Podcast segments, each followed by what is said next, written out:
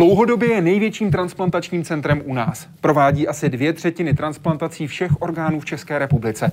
Lékaři tu transplantovali 11 331 orgánů.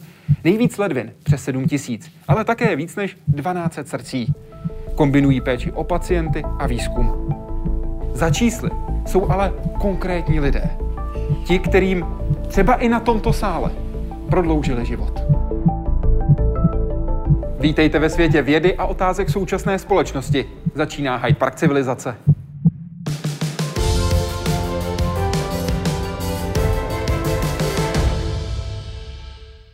A prvními hosty dnešního vysílání Hyde Parku civilizace jsou profesor Josef Kaucner, přednosta kliniky kardiologie z IKEMu. Dobrý den. Dobrý den. A docent Jiří Malý, kardiochirurg, zástupce ředitele IKEMu. I vám hezký den. Dobrý den. Pane profesore, čím byl IKEM na začátku a čím je teď?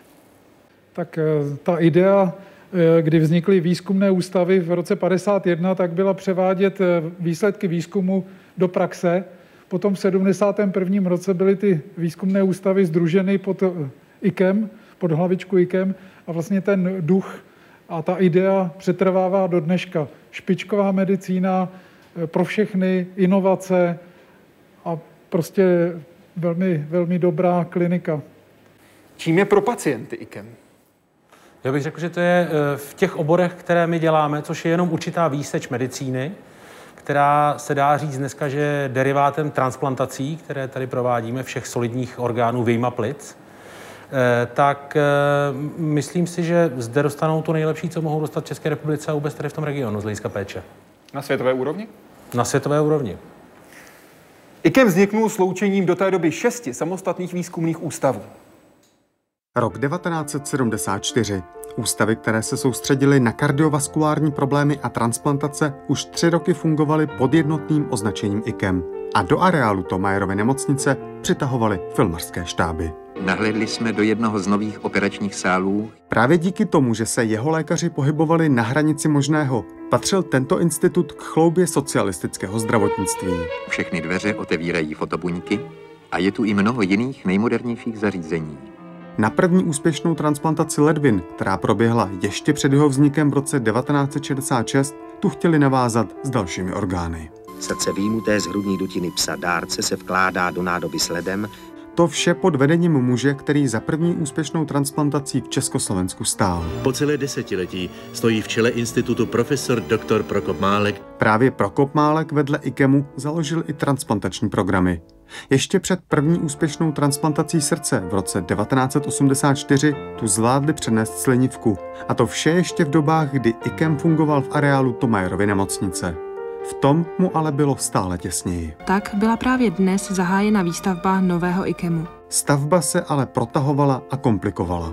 To byl teda boj se státními orgány, ale někteří jedinci i zevnitř, jako se jim to nelíbilo, že, že se mají opustit ty staré klasické pavilony. Nakonec se nový IKEM pacientům otevřel na jaře 1998. Po 27 letech se přestěhoval z nevyhovujících prostor Tomajerovy nemocnice do vlastního pavilonu, který teď patří mezi evropská špičková zařízení. Jenže s přibývajícími pacienty a počty operací po dalších 22 letech ani tyto prostory nestačí. Když všechno půjde dobře, tak počítám, že řádu řádově od této doby za tři roky budeme moct nabídnout našim pacientům v léčbu v nových, krásných, moderně vybavených pavilonech. Tím se potvrdí jeho dlouhodobá pozice největšího transplantačního centra v Česku a jednoho z největších v Evropě. Jaroslav Zoula, Česká televize. Oba se zaměřujete na srdce, kardiolog, kardiochirurg. Zaměříme se prosím na čtyři oblasti, které se tady v IKEMu řeší. Řešení infarktu, arytmie, chlopení vady a srdeční selhání. Infarkty. Pane profesore, kdy se tady používala první koronární jednotka a jak tehdy vypadala? Ta koronární jednotky eh, vznikly ve světě v roce 62 první a tady byla první v 66. roce, což bylo podobně jako v Anglii. A eh, tehdy ty koronární jednotky sloužily k monitoraci srdečního rytmu, tak aby se dalo předejít umrtí eh, v důsledku fibrilace komor. A my jsme ten infarkt tehdy neuměli moc léčit. Eh, první vlastně léčba infarktu byla až v 80. letech, kdy se eh, používaly léky, které rozpouštěly krevní sraženinu, která ucpe cévu. A to zase se dělo na koronárních jednotkách a od 90. let právě v IKEMu jsme v roce 92 začali léčit infarkt tím, že se otevře céva, ta sraženina se prošťouchne lidově řečeno drátem a potom se roztáhne ta zúženina balonkem a v dnešní době se tam dává kovová výstuha, takzvaný stent. A tato léčba revolucionarizovala vlastně vůbec léčení infarktu myokardu, protože pokud ten pacient přijde včas, tak vlastně ani nedojde k velkému poškození toho srdce.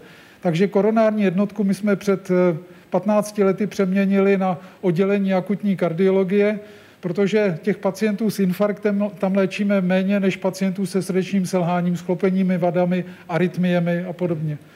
Pane docente, jak si tu léčbu infarktu můžeme představit? Čím se to například dneska dělá? Já, když jsem začínal před 20 lety, tak se ještě celá řada těch pacientů operovala. Nebyla úplně nečastá operace pro akutní infarkt myokardu, kdy se dělal na operačním sále chirurgie bypass. Dneska to znamená těch, otevřený hrudní, otevřený hrudní, jdeme přímo do srdce. Přesně tak.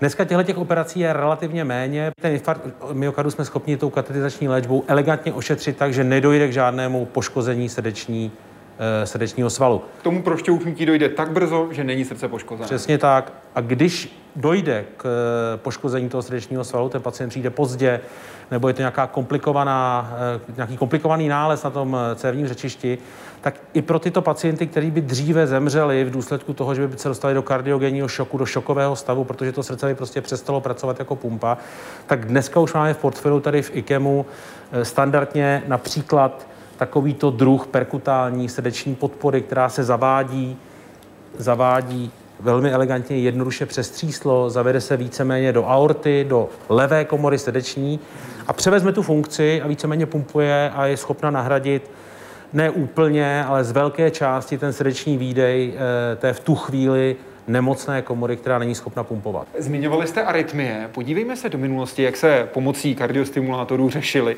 právě problémy, které jsou s arytmiemi spojené. Pokud jde o kardiostimulátor, samozřejmě ten pomalý rytmus. Jak vypadaly dřív?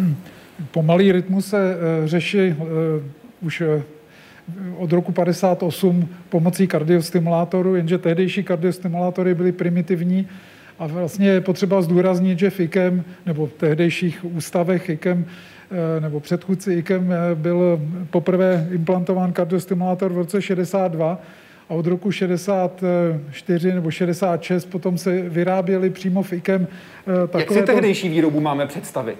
Jak to, to vypadalo? Tak asi jako výroba v garáži v podstatě v takové dílně vyráběly se stimulátory, které byly, byly z transistory a bateriemi, které byly zality do pryskyřice. Aha. A tak to, to bylo po celém světě v tehdejší době. A potom převzala výrobu Tesla, která vyráběla už eh, trochu eh, lepší modely, ale stále to byly velké eh, objemné přístroje. V dnešní době ty kardiostimulátory vypadají asi takto to přitom mají mnohem více funkcí, než tyto. Ty, ty uměly jenom stimulovat, tyto jsou v podstatě řízeným malým počítačem, Eh, dokáží stimulovat, jak člověk potřebuje podle eh, toho, co dělá za námahu. A toto je úplně nejmenší z těch klasických kardiostimulátorů. A v poslední době implantujeme u některých pacientů eh, přímo do dutiny pravé komory tento stimulátor, který je takzvaný bezesvodový, protože nemá vlastně ten elektrický svod, kterým je připojen Eh, k tomu klasickému přístroji a přímo zde je baterie a přímo ta malá elektroda stimuluje v srdci. Takže to je obrovský vývoj od tohoto přístroje k tomuto přístroji za, řekněme, 60 let nebo 55 let. A to není jenom v té velikosti, ale také v kvalitě, ve výdrži a samozřejmě i v tom, že tam nejsou ty kabely, které byly potřeba. To znamená i daleko menší riziko infekcí a podobně. A jaký vývoj prošly takzvané ICD, to znamená přístroje, které zvládají řídit ten i onen stav příliš rychlý nebo příliš pomalý srdeční rytmus? Ty první přístroje ICD byly implantovány v 80. letech, zase IKEM byl první, kde vůbec ve celé střední Evropě e, se tento přístroj implantoval v roce 84 a ty přístroje byly mnohem větší, než je ještě tento. E, implantovaly se do břišní stěny a musela se e, implantovat Eh, ta elektroda nebo elektrody se našívaly přímo na povrch srdce.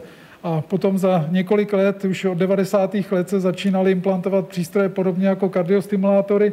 Ta jejich velikost se zmenšila Dnešní přístroje jsou asi takto velké a jsou to přístroje, které vlastně jsou jako jedna elektroda a ta druhá elektroda je zavedena přímo do srdce a slouží potom k tomu vydání toho výboje elektrického, kterým se srdce vybije a tím se zastaví ta životohrožující arytmie.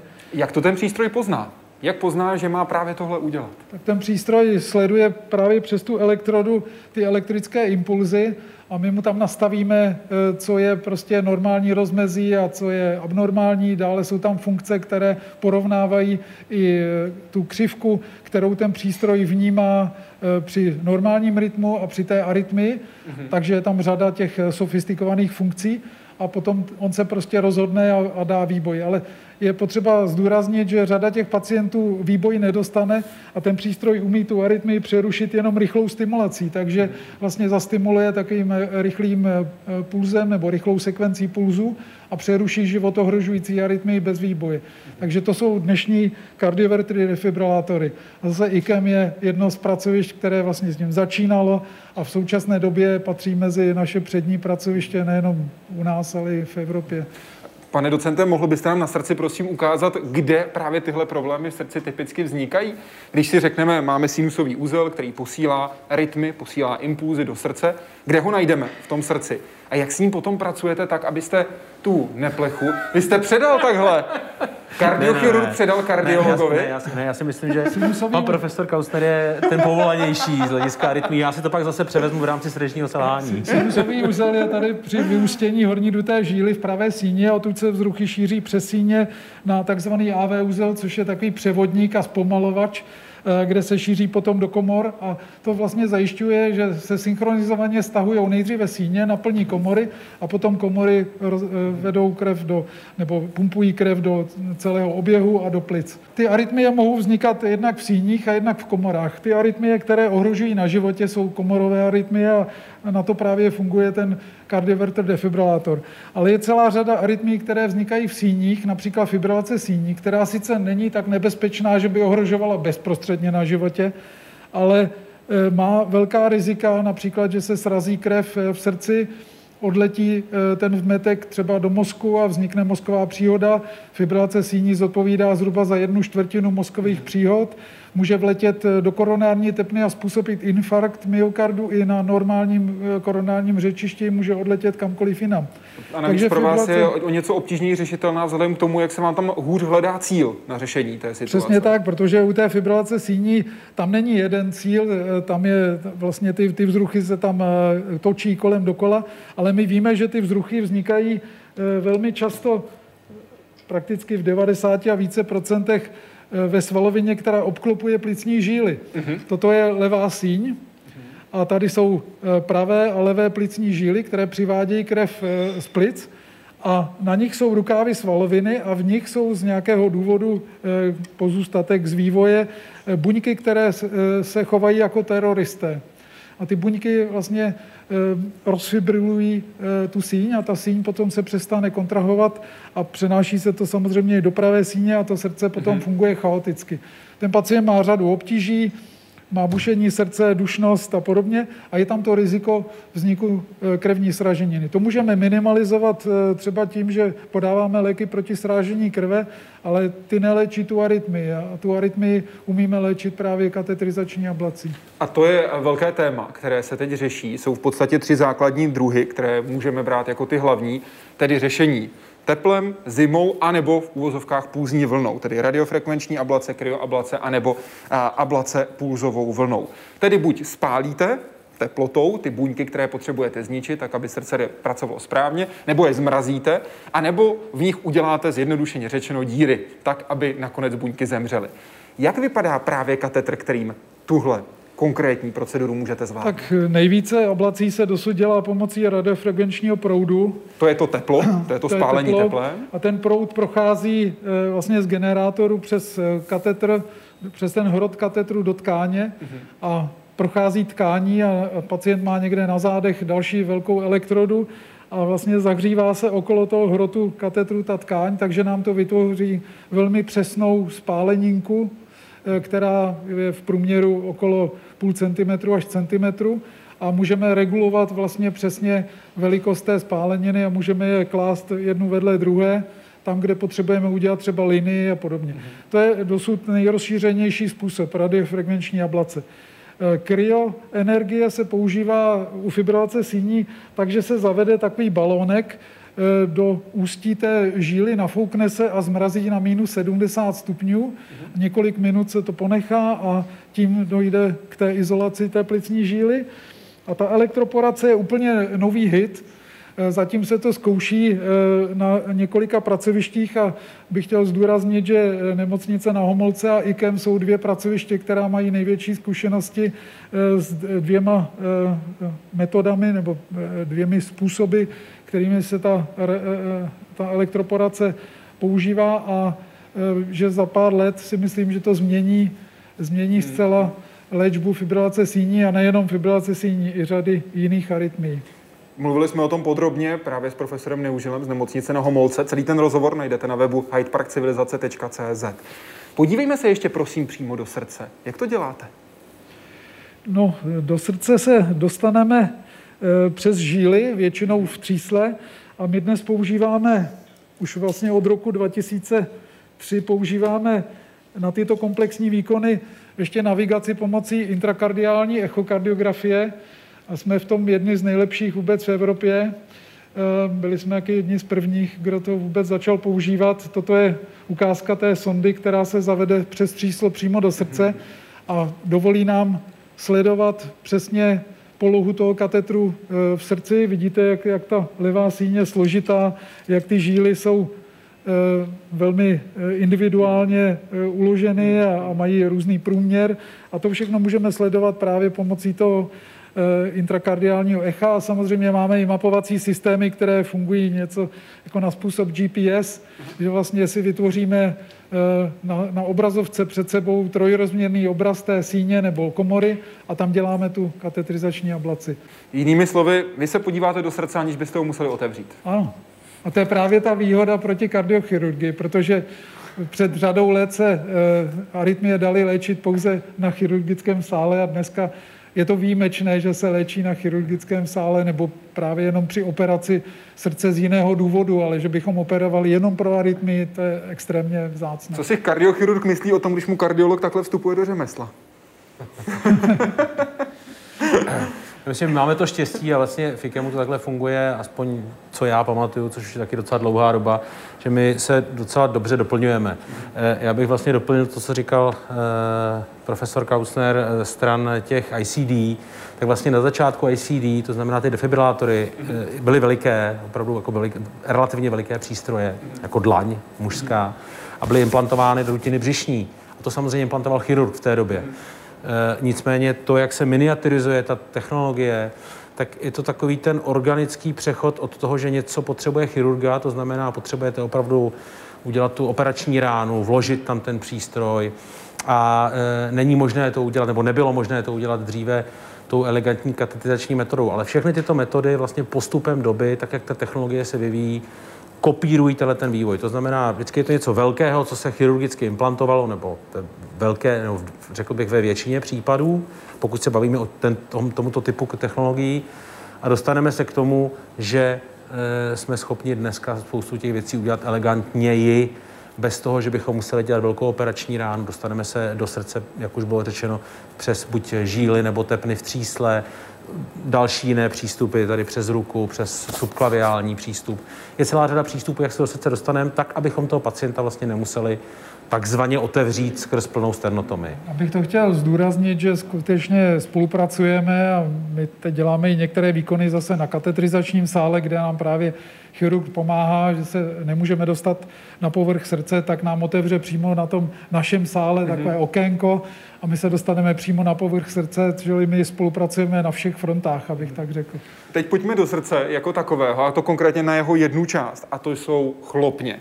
Chlopení vady. Jak časté a jak se řeší? Časté je to, je to jedno ze základních, eh, řekl bych, eh, věcí, kterou my tady provádíme historicky.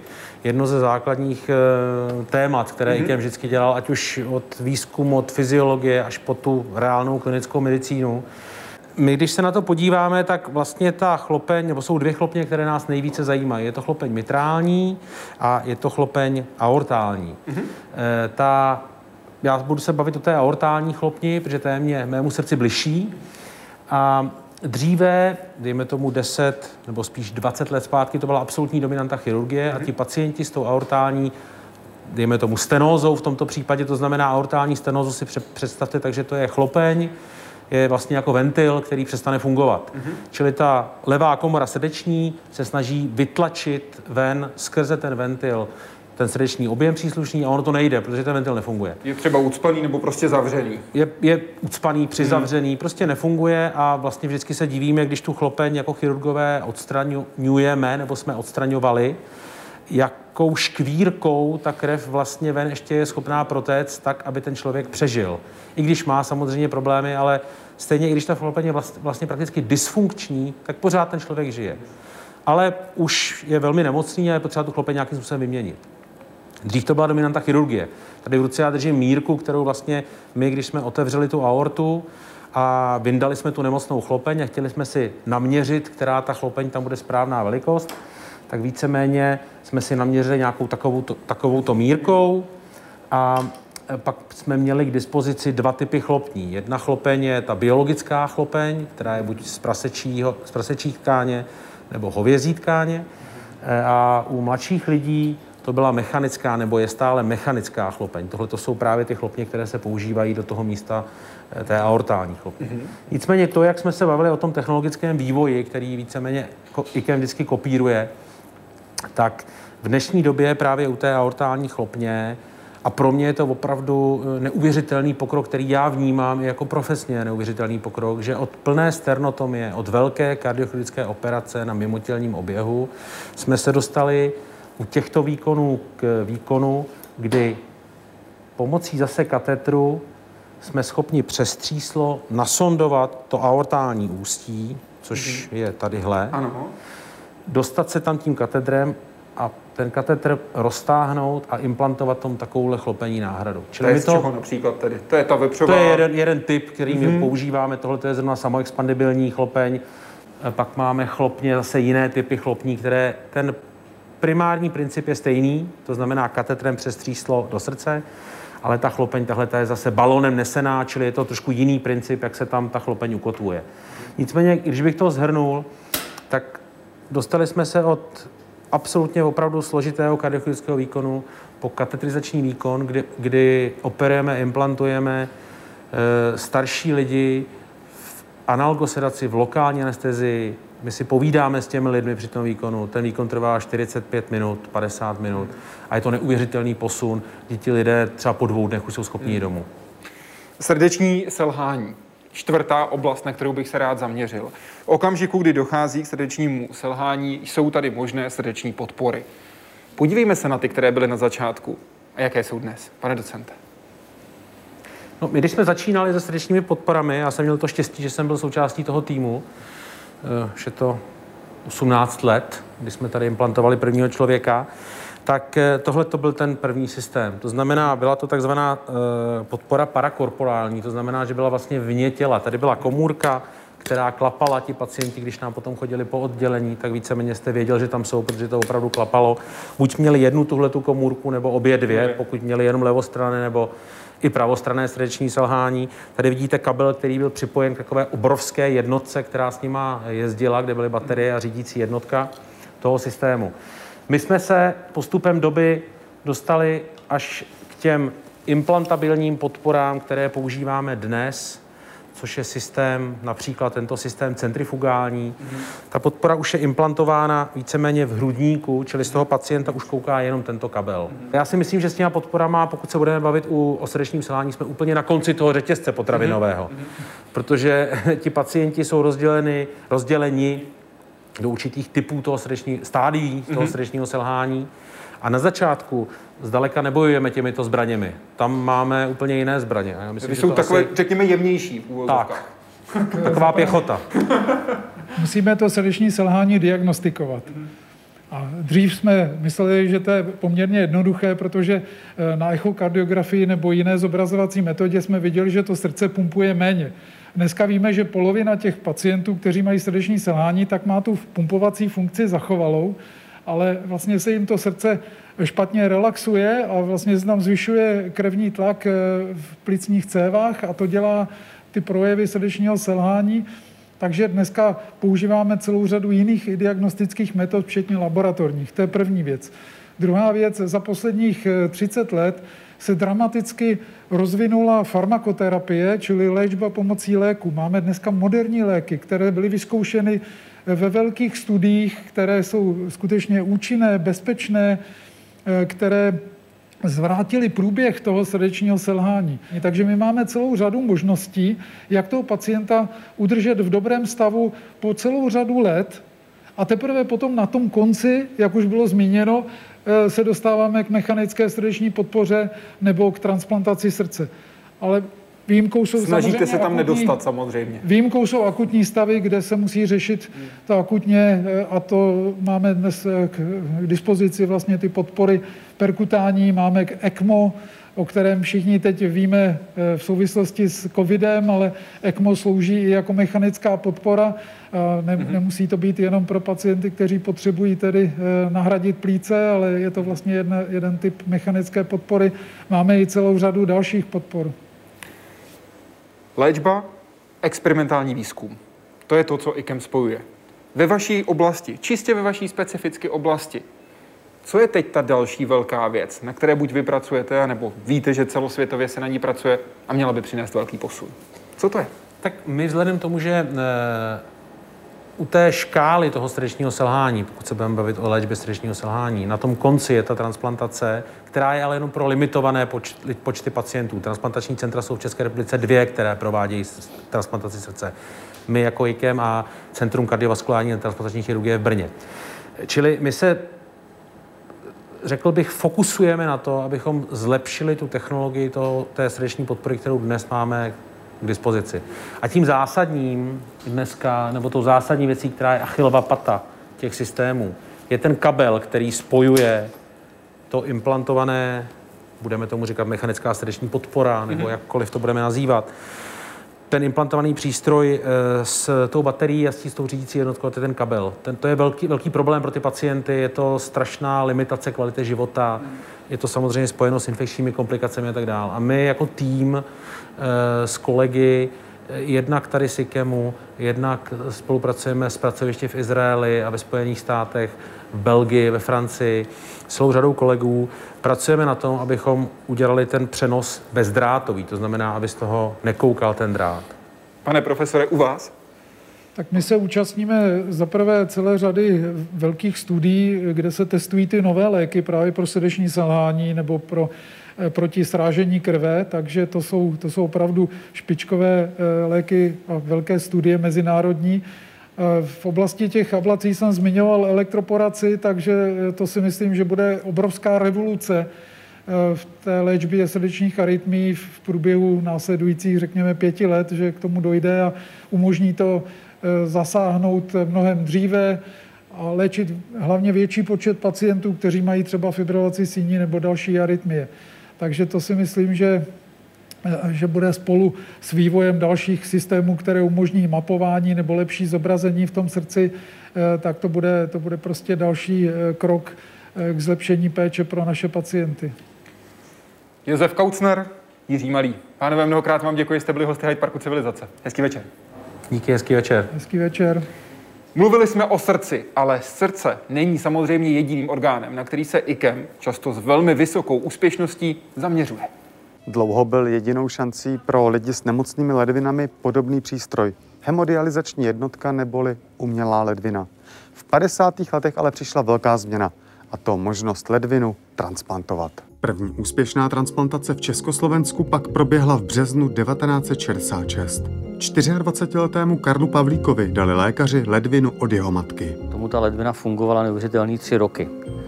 A ten pacient potom později zemřel na infekční komplikaci, ale ten úspěch eh, byl obrovský. Tým, který vedl profesor Prokop Málek, se potýkal se stejným problémem jako v zahraničí. Chirurgickou část transplantace zvládl, ale bojoval s následnou imunitní reakcí. Po týdnu a po 14 dnech se objevují první příznaky odvojovací krize. Tkáně začnou mokvat od okrajů, odumírá. Možnosti tehdejších lékařů nebyly velké. Jednou z prvních variant bylo celotělové ozařování, ovšem s řadou nežádoucích účinků. Jde o úplný knockout celého obraného systému organismu. Často s fatálními důsledky. Proto se později začal používat přípravek Imuran v kombinaci s antibiotiky a kortikoidy, nebo i takzvaný antilymfocitární globulin. Zvířeti, nejčastěji koni, se nejprve vstříknou bílé krvinky z lidského organismu, proti němuž má být globulin později použit. Problém s hledáním léků na potlačení imunitní reakce, takzvaných imunosupresiv, ale trval a komplikoval přechod na transplantace dalších orgánů. Ta základní imunosupresiva, která se použila při těch prvních transplantacích ledviny, by nestačila na prevenci odhojení štěpu, pokud se týká transplantace srdce. Zlom přinesl až cyklosporin A v půlce 80. let. Díky němu se transplantace staly dostupnější a přežití se prodlužovalo. A po vzniku transplantačních koordinátorů a dárcovského programu v 90. letech začal počet všech transplantací narůstat. V případě IKEMu a ledvin až do současného počtu víc než 7000 operací. Jaroslav Zoula, Česká televize. A dalšími hosty Hyde Parku civilizace jsou profesor František Saudek, emeritní přednosta Centra diabetologie. Dobrý den. Dobrý den. A docent Jiří Froněk, přednosta kliniky transplantační chirurgie. I vám hezký den. Dobrý den. Pane profesore, vy jste byl u první transplantace slinivky břišní, která se tady v IKEMu dělala. Jaké to tehdy bylo? Tak je třeba říct, že v té době transplantace pankreátu byla jedním z nejnáročnějších chirurgických výkonů. Je to proto, že slinivka břišní je asi takhle velký zažívací orgán, který se z 99 přibližně procent eh, skládá ze zažívací části, která tvoří agresivní trávicí šťávy a jenom malá část, která by se možná vešla do této injekční stříkačky. Jsou, jsou nějaké 2 mm, 2 ml, nějaké 2 gramy tkáně, dejme tomu? Možná ani ne, 2 gramy eh, endokrinní tkáně, která tvoří životně důležitý hormon inzulín. A vlastně kvůli tomu se transplantuje celá ta velká žláza. Velkým problémem je zařídit, kam bude odtékat ta e, trávicí šťáva, ta je naprosto zbytečná. A v tom předcházelo tomu e, náročná experimentální příprava, kterou prováděl pan profesor Bartoš, který v té době neměl povoleno pro svoji politickou nespolehlivost léčit pacienty a využil toho času a připravil tuto metodu v experimentu. V roce 83 byla provedena první tato transplantace a eh, je potřeba na to polížet jako výkon, který není bezprostředně životně zachraňující protože diabetes v dnešní době je možné léčit inzulínem. S chodou okolností je tomu letos 100 let, co inzulín byl poprvé použit a Zdálo se, že vlastně tím se problém vyřeší diabetu, ale ukázalo se, že tak tomu vůbec není, protože po létech diabetu vznikají závažné komplikace. K těm závažným komplikacím patří také selhání ledvin. V té době, v roce 83, byla léčba dialýzou nedostatková a pacienti s diabetem byli považováni za příliš rizikovou skupinu a proto se k té dialýze vůbec nedostali a umírali. A zahájení tohoto programu byla taková příležitost jim dát šanci, zároveň tím i znormalizovat glykémie a tudíž vytvořit podmínky, aby se dále nerozvíjely ty další komplikace diabetu, případně aby se něco i zlepšilo. A variantou toho řešení transplantace celé slinivky břišní. Je to to nejlepší řešení, které je teď k dispozici, pokud už musí dojít k té transplantaci? Tak samozřejmě je to vynikající řešení pro určitou vyhrazenou skupinu pacientů, protože pacientů s diabetem je obrovské množství a v dnešní době dochází k obrovskému technologickému postupu, takže existují metody, jak velmi dobře léčit diabetes inzulínem. Jednak jsou nové inzulínové preparáty, ale existuje spousta moderních pomůcek, jako jsou inzulínová pera nebo různé inzulínové pumpy, jenom třeba pro ukázku. Není tomu tak dlouho, co se používaly kovové injekce a jehly, které se museli pacienti sami brousit a čistit, tak to se všechno zlepšilo. Kromě těch inzulínových pump existují senzory, které mohou měřit glykémy, nebo ne glykémy, ale koncentraci glukózy v podkoží a do určité míry poloautomaticky regulovat glykémii. Či pro většinu pacientů je to velmi dobrá volba, ale je skupina pacientů, kterým to nestačí. Jsou to zejména pacienti, kteří i při této léčbě mají narušenou kontraregulační reakci při hypoglykemii. Hypoglykemie je bohužel stále věc, která provází každého diabetika léčeného inzulínem. A někteří to velice špatně tolerují, takže právě ta transplantace pankreatu je úžasná metoda, která tomu zabrání hypoglykemii vůbec nedokází a vlastně se úplně normalizují glykémie. Není potřeba podávat inzulín, není potřeba ani měřit glykémie a je možné úplně uvolnit dietu. Vy ve své práci se zaměřujete mimo jiné na Langenharsovy ostrůvky, to jsou ty zhruba 2 gramy tkáně. Proč je tahle tkáň tak důležitá, tak zajímavá? Langerhansovy ostrůvky jsou složeny z více buněk, ale převážně je vidíte na obrázku eh, červeně zobrazené, jsou asi tak odhadem 0,2 mm velké a je jich, dejme tomu, kolem jednoho milionu v té slinivce břišní. To jsou orgány, které, mikroorgány, které nejen, že produkují inzulín, ale oni rozpoznávají glykémii a přesně kontrolovaně řídí hladinu krevního cukru v krvi. A to zatím neumí dobře dělat ani ty nejlepší senzory v současné době nebo inzulínové pumpy. Jak je dokážete transplantovat do dalšího těla k dalšímu pacientovi? Je potřeba je takzvaně izolovat od té exokrinní části pankreatu. To je poměrně složitý proces, který bohužel částečně vede také k jejich ztrátě nebo poškození, takže se zdaleka se jich nepodaří tolik zizolovat, kolik je v tom přirozeném pankreatu. A předpokládám, že právě tahle metoda těchto ostrůvků se poměrně dynamicky rozvíjí v posledních letech. Rozvíjí se dynamicky, stále ještě zůstává mnoho úkolů, jak zejména zlepšit výtěžnost, mít těch ostrůvků více. Ale stále to nevyřeší problém nedostatku orgánů, protože pacientů s diabetem je obrovské množství a ti by takovou nějakou podobnou léčbu potřebovali samozřejmě, ale to není možné. Není tolik dárců. Není tolik dárců. Velmi často, pokud se dělá transplantace slinivky břišní, tak se dělá zároveň s transplantací ledvin. Pane docente, vy tady máte ledvinu vytištěnou na 3D tiskárně. Kdo tuhle ledvinu dostane? Buď kolega v zahraničí, například v rámci párové výměny, kdy si eh, vyměňujeme informace vlastně o těch dárcích a příjemcích, tak, aby bylo zjevné, že nejenom ty laboratorní výsledky a, a počítačová simulace e, sedí, ale, ale primárně dostává ten, ten chirurg i výjima toho CT na CD romu, eh, tak dostává i 3D tisk té ledviny, což je další anatomická informace pro toho, kdo bude transplantovat. Tedy ví a, daleko lépe, do čeho jde, tak říkajíc. Ano. Mhm. A, a ještě takový eh, vedlejší efekt, který nebyl cílem, ale který je vlastně krásný. Eh, ve chvíli, kdy jsme se tomu tisku věnovali víc, tak jsem zjistil, že se mi ty ledviny hromadí a přemýšlel jsem, eh, koho tím obdarovat a nakonec jsem se rozhodl, že eh, obdarovávám každého žijícího dárce. To znamená, z toho jeho CT, který podstoupí každý žijící dárce ledviny, vytiskneme e, tu jeho ledvinu a ve chvíli, kdy opouští 48 hodin po uh, operaci IKEM, tak dostane v krabičce s věnováním tu ledvinu zase zpátky s tím, že mu vlastně poděkuju za to krásný, uh, za ten čin darování ledviny a současně mu ji vracím byť plastovou. Jak na to reagují? Bylo to pro mě obrovský překvapení. Reagují velmi pozitivně a současně bych si troufal říct, že, že, že, to je, že to je mnohem krásnější počin, než tak, jak byl zamýšlený.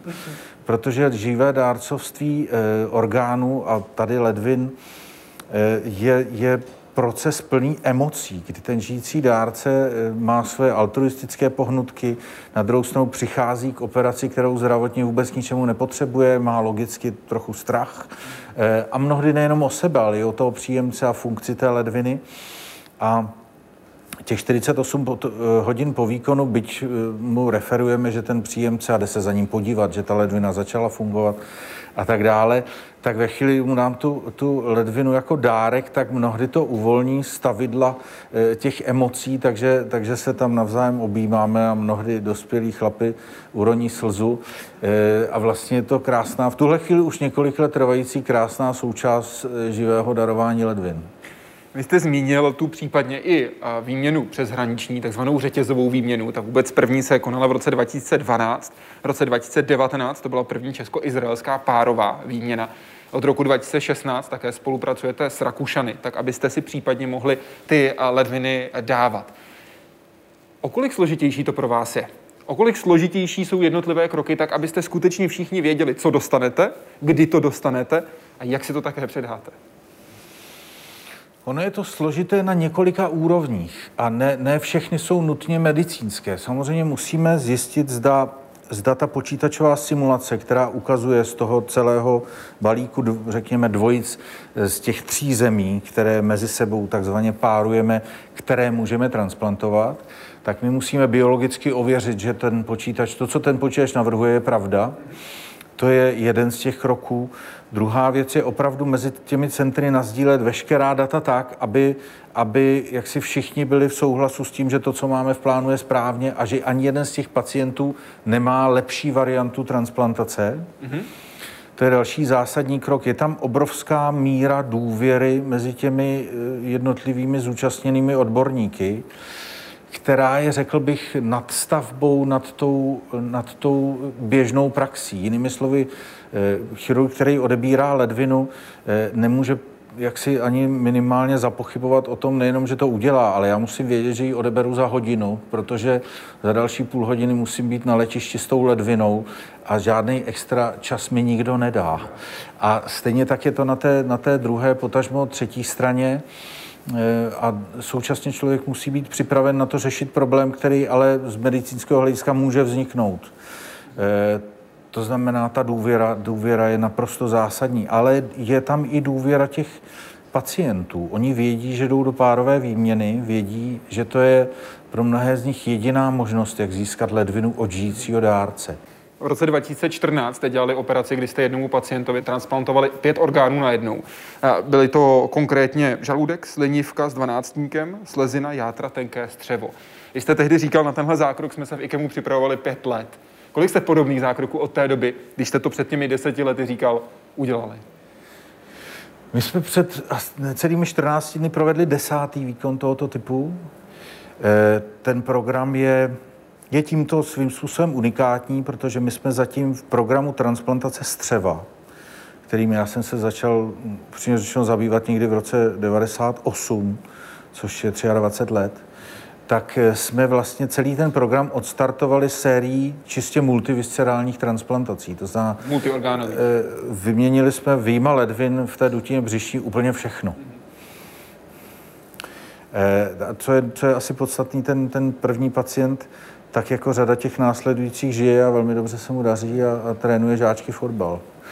To znamená, ta, ta multiviscerální transplantace vypadá strašlivě, eh, a to nejenom očima lajka, ale očima mnohých odborníků. Vy doslova vyberete toho člověka. Ano, výjima, výjima ledvin v tom břiše nezůstane vůbec nic, což je, což je prohled, pohled pro nezúčastněné nebo i pro řadu jaksi kolegů strašný. A člověk má pocit, že, že ten život, který následuje, ne, vlastně eh, ne, nemůže za mnoho stát, ale opak, opak je pravdou. Ty lidi to vrací do normálního života. Ten jiný pohled a ten trochu jiný přístup jsou játra a hlavně jaterní splity, to znamená rozdělení jater. Vy jste v roce 2013 rozběhli právě ten program splitu jater, tedy jedna játra pro více pacientů. V čem se liší ten postup, pokud dáváte játra dospělým anebo dětem? Rozdíl je v tom, že, že pacient potřebuje dostat, to je například uh, velk, zásadní rozdíl oproti ledvinám, u ledviny neměříme ani objem, ani, ani počty buněk, ani, ani e, mililitry, e, ani gramy. U jater je naprosto zásadní, aby ten pacient dostal jater tak akorát. Mm-hmm. Ani ne málo, ani ne moc. A problém je v tom, že do malého pacienta se velká játra nevejdou. To znamená, a priori všude na světě a tak i u nás trpí a trpěli menší příjemci v čekací listině, trpí myšleno, čekají déle. Ano. Dostávají se do horšího zdravotního stavu a někteří se nemusí té transplantace dočkat. Takže důvod zavedení splitu jater bylo to, že děti do té doby v čekací listině čekali e, mýma očima příliš dlouho. Mhm. E, ta metoda nebyla atablovaná a to je jedna z metod spolu s met- metodou transplantace jater od žijícího dárce, která umožní těm dětem mít transplantování co nejdřív. A oni to nejsou jenom děti, jsou to i malí dospělí, protože i dospělí, který váží 50 kg, drobná dáma, v podstatě má podobný handicap dáno svojí váhou v té čekací listině jako to dítě. To znamená, že ten, řekněme, moderní, aktuální přístup, ten myšlenkový setup, to myšlenkové nastavení je, máme játra, pojďme je rozdělit, ať pomůžeme co nejvíc lidem, než že bychom řekli, máme játra, dáme je jednomu člověku.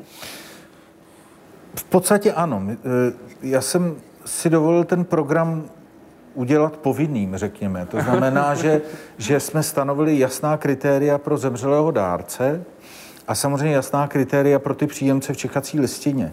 A v podstatě se dáří, že ve chvíli, kdy se vyskytne zemřelý dárce, který splňuje kritéria pro split jater, a ve chvíli, kdy kontra tomu jsou příjemci, kteří mohou ty dvě části jater v čekací listině dostat, jsou aktivní v té čekací listině, tak mu v podstatě nelze ten split neprovést. Mm-hmm. Je potřeba ho vždycky provést. To znamená, že eh, to, co nás může zastavit, jsou v podstatě medicínská kontraindikace už během toho procesu.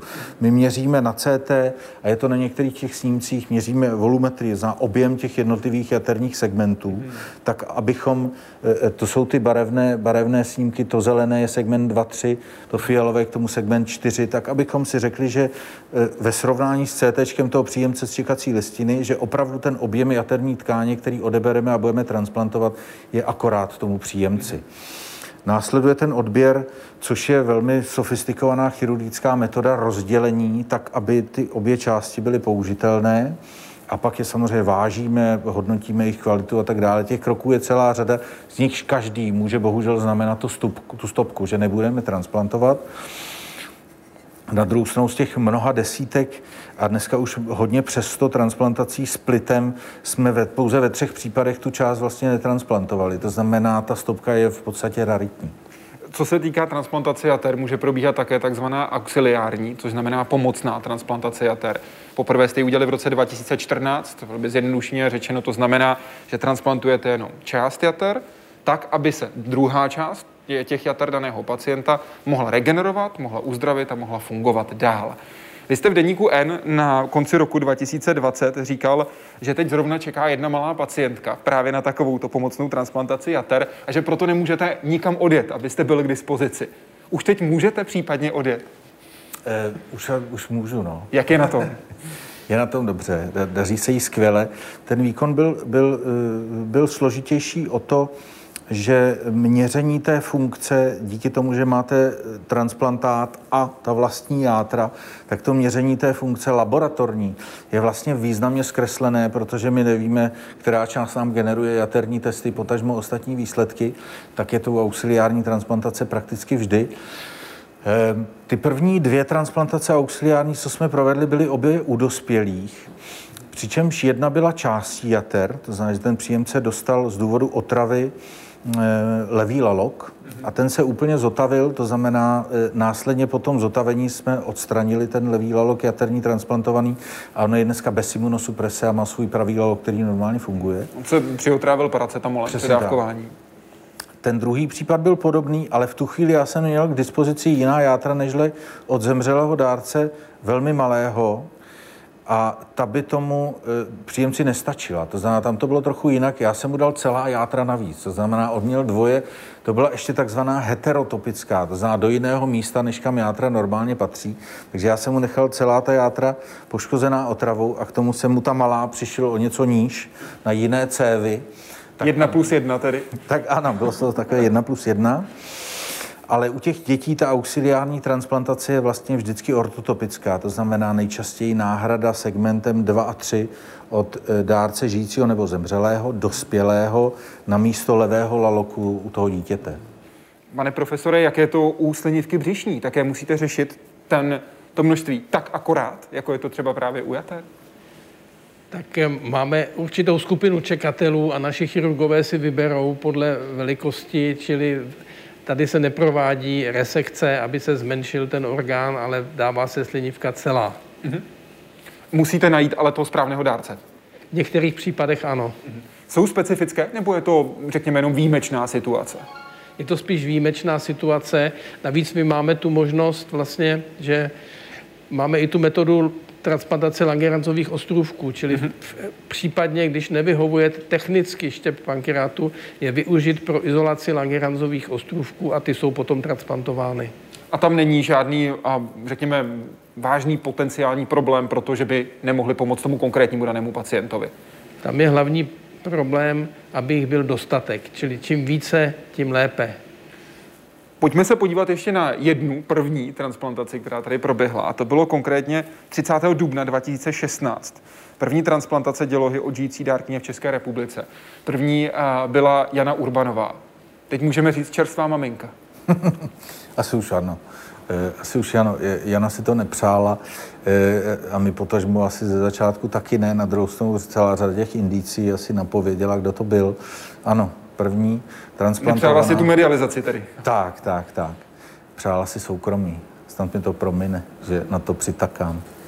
A tedy to je třetí narozené dítě z transplantované dělohy v České republice. Ano.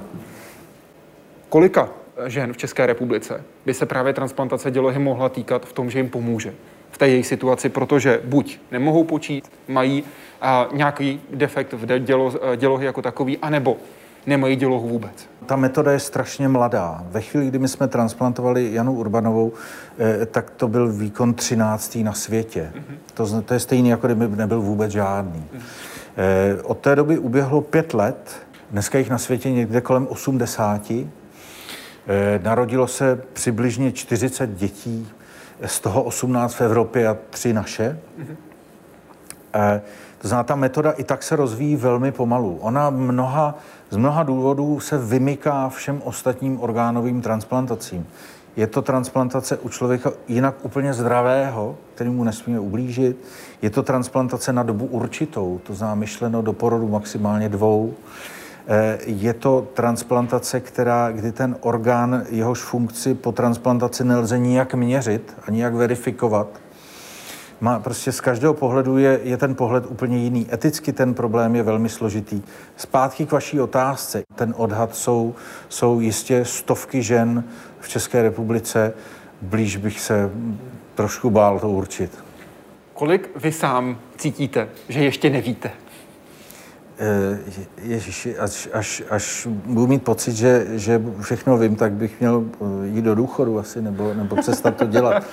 Eh, já myslím, že každý den zjišťujeme, co všechno nevíme. Člověk musí mít velkou, velkou dávku pokory v transplantu obecně. A já myslím, že František se mnou bude souhlasit, protože ve chvíli si člověk příliš věří a má pocit, že všechno ví, tak, tak, tak mu to příroda vrátí. Velmi rychle, pane profesore. Není vrátí to příroda případně velmi rychle, pokud je člověk příliš arrogantní příliš sebevědomý. Já myslím opravdu, že v transplantační léčbě si to dovolit nemůže, protože v dnešní době se otevírá možnost třeba transplantace e, mikroorgánů nebo orgánů získaných pomocí technologie kmenových buněk. A tady skutečně opatrnost musí být veliká, aby to byla na prvním místě bezpečnost, o co usilujeme. To je budoucnost z vašeho pohledu, transplantace díky využití kmenových Pokud mluvíte o transplantaci v diabetologii, tak ano.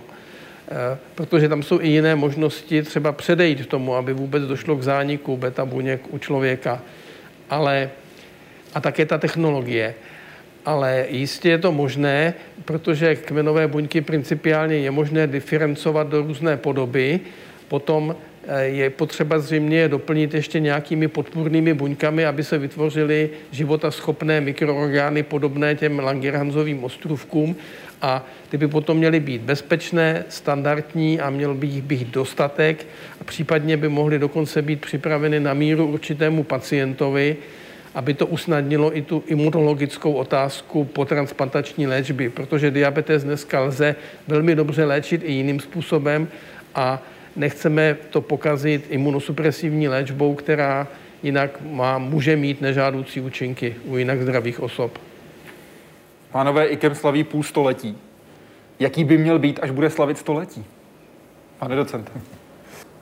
Tak já doufám, že to pořád bude instituce s, řekl bych, nadstandardní koncentrací eh, propojení mozku, technologií, eh, nápadů, Eh, a vůle mm, otevírat dveře, které třeba jinde by otevřít nechtěli. Pane profesore?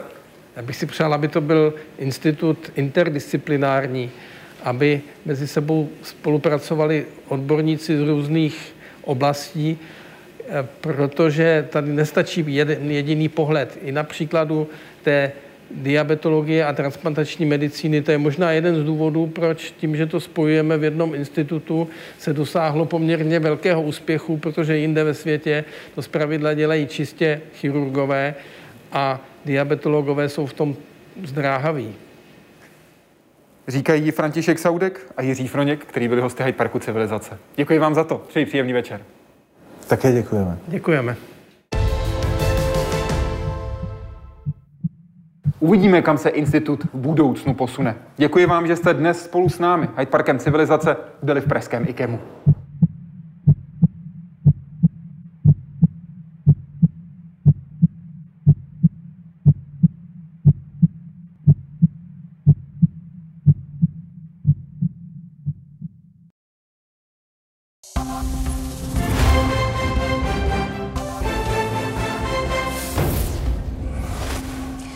ČT24 ve vysílání už teď pokračujeme zprávami. Vítám vás.